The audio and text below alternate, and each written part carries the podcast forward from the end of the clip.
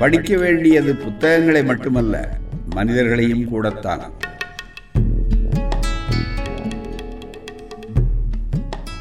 சமூகத்தில் ஓர் உறுப்பினராக வாழும் நமக்கு பொது அறிவு வளர்ந்தோங்க வேண்டுமானால் வெறும் புத்தகங்களை மட்டும் படித்தால் போதாது. புத்தக படிப்பு அறிவு வேறு பகுத்தறிவு வேறு. பட்டறிவுடன் கூடிய பகுத்தறிவு அதுவும் சமுதாய மேம்பாட்டிற்கு பயன்படும் வகையான படிப்பறிவு ப்ளஸ் பட்டறிவு ப்ளஸ் பகுத்தறிவு என்ற முப்பரிமாணமும் இணைந்தால் அதுவே வாழ்வின் ஒளியாகும். அறிவுக்கு அறிவு தேவையில்லை செயலுக்காகவே அறிவு தேவை. செயலுக்கு பயன்படாத அறிவு தரையினுள் உள்ள சலவைக்கல். செயலுக்கு பயன்பட்ட அறிவு ஒரு தாஜ்மஹாலாக அமையும். தாஜ்மஹாலால் சலவை கற்களுக்கு பெருமையா? சலவை கற்களால் தாஜ்மஹாலுக்கு பெருமையா? இவற்றை இணைத்து ஓர் உலக அதிசயத்தை உருவாக்கிய மாமன்னன் ஷாஜகானுக்கு பெருமையா? எல்லாம் என்பதே சரியான விடையாக அமையும்.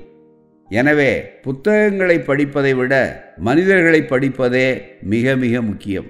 நட்பு வாழ்க்கை துணை தேர்வு நமது நிறுவன பணியாளர்கள் தேர்வு போன்ற பலவற்றுக்கும் மனிதர்களை படிப்பது மிகவும் முக்கியமான பயன்தரும் வழிகாட்டியாகும். அண்மையில் அமெரிக்காவின் மிகப்பெரிய மனோ தத்துவ நிபுணர் ஜோ எல்என் டிமிட்ரியஸ் என்ற பிஹெச்டி பட்டம் பெற்ற பெண் ஆவர். இவருடன் இணைந்து இந்த நூலை எழுதியவர் மார்க் மே சரல்லா என்ற மூத்த வழக்கறிஞர் ஒரு சீரிய ஆராய்ச்சியாளர். அமெரிக்க நீதிமுறையில் ஜூரருடன் வழக்கு நடைபெறும் முறை உண்டு. அதற்கு பொதுமக்களிலிருந்து தக்கவர்களை அவ்வப்போது நியமிப்பார்கள். அவர்களது அங்க அசைவுகள் உடல் அம்சங்கள் முதலியவற்றை உள்ளடக்கிய உடல் மொழி பாடி லாங்குவேஜை நன்றாக புரிந்து வைத்தே பழக்கப்பட்டதின் விளைவாக தங்கள் அனுபவத்தை இந்த சிறப்பான நூலில் எழுதியுள்ளார்கள். நம் நாட்டில் கூட கிராமத்து பெரியவர்கள் அனுபவசாலிகளான பட்டறிவு நிறைந்த பண்பாளர்கள் மனிதர்கள் பலரை அவர்களது தோற்றம் பார்வை நடை உடை பாவனைகளை கொண்டே அளந்து மதிப்பீடு செய்வதுண்டு பெரிதும் அது பொய்த்ததில்லை. தந்தை பெரியார் அவர்கள் எவரையும் அவருடைய பேச்சு தோற்றம் பார்வை இவைகளை வைத்து மதிப்பீடு செய்வதில் வல்லவர் என்ற செய்தி பலருக்கும் தெரியாத உண்மைகளாகும். ஒரு குறிப்பிட்ட நபர் பற்றிய அவருடைய நடத்தை தவறானதாக அமைந்தது. அவரை பற்றி அருகில் இருந்தவர்கள் சரியாக எடை போட தவறினார்கள். ஐயா அவர்கள் சொன்னார்கள் எனக்கு என்னவோ ஆரம்பத்திலிருந்தே சரியாக அவர் பற்றி நம்பிக்கை வரவில்லை. காரணம் அந்த ஆசாமி கீழ்குத்தல் பார்வை கொண்டவராக இருந்தார் என்பதை நான் அவரிடம் பேசும்போது அடிக்கடி கவனித்து வந்துள்ளேன் என்றார். எவ்வளவு துல்லியமான எடைமேடை பெரியாருடையது என்பது பிறகுதான் எல்லோருக்கும் புரிந்தது. மனிதர்களை படிப்பது எப்படி என்றுதானே ஆவலாக கேட்கிறீர்கள்? இதோ ஏழு வகையான வழிமுறைகளை அந்த நூலாசிரியர்கள் கூறியுள்ளனர். அதை பின்பற்றினால் நீங்களும் மனிதர்களை படிப்பதை எளிதில் கற்றுக்கொள்ளலாம். ஒன்று அதிக நேரம் மக்களுடன் செலவழியுங்கள். அவர்களை பற்றி புரிந்து கொள்ள இது சரியான சிறந்த முறையாகும்.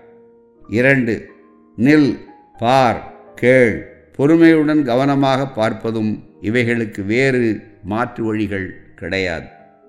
மூன்று அவர்களிடம் உங்களை பற்றிய பல தகவல்களை கூறுங்கள். அவர்களின் மனக்கதவு திறக்கு முன் முதலில் உங்கள் மனக்கதவை திறந்து காட்டுங்கள். அப்போதுதான் அவர்களுக்கு நம்பிக்கை பிறக்கும்.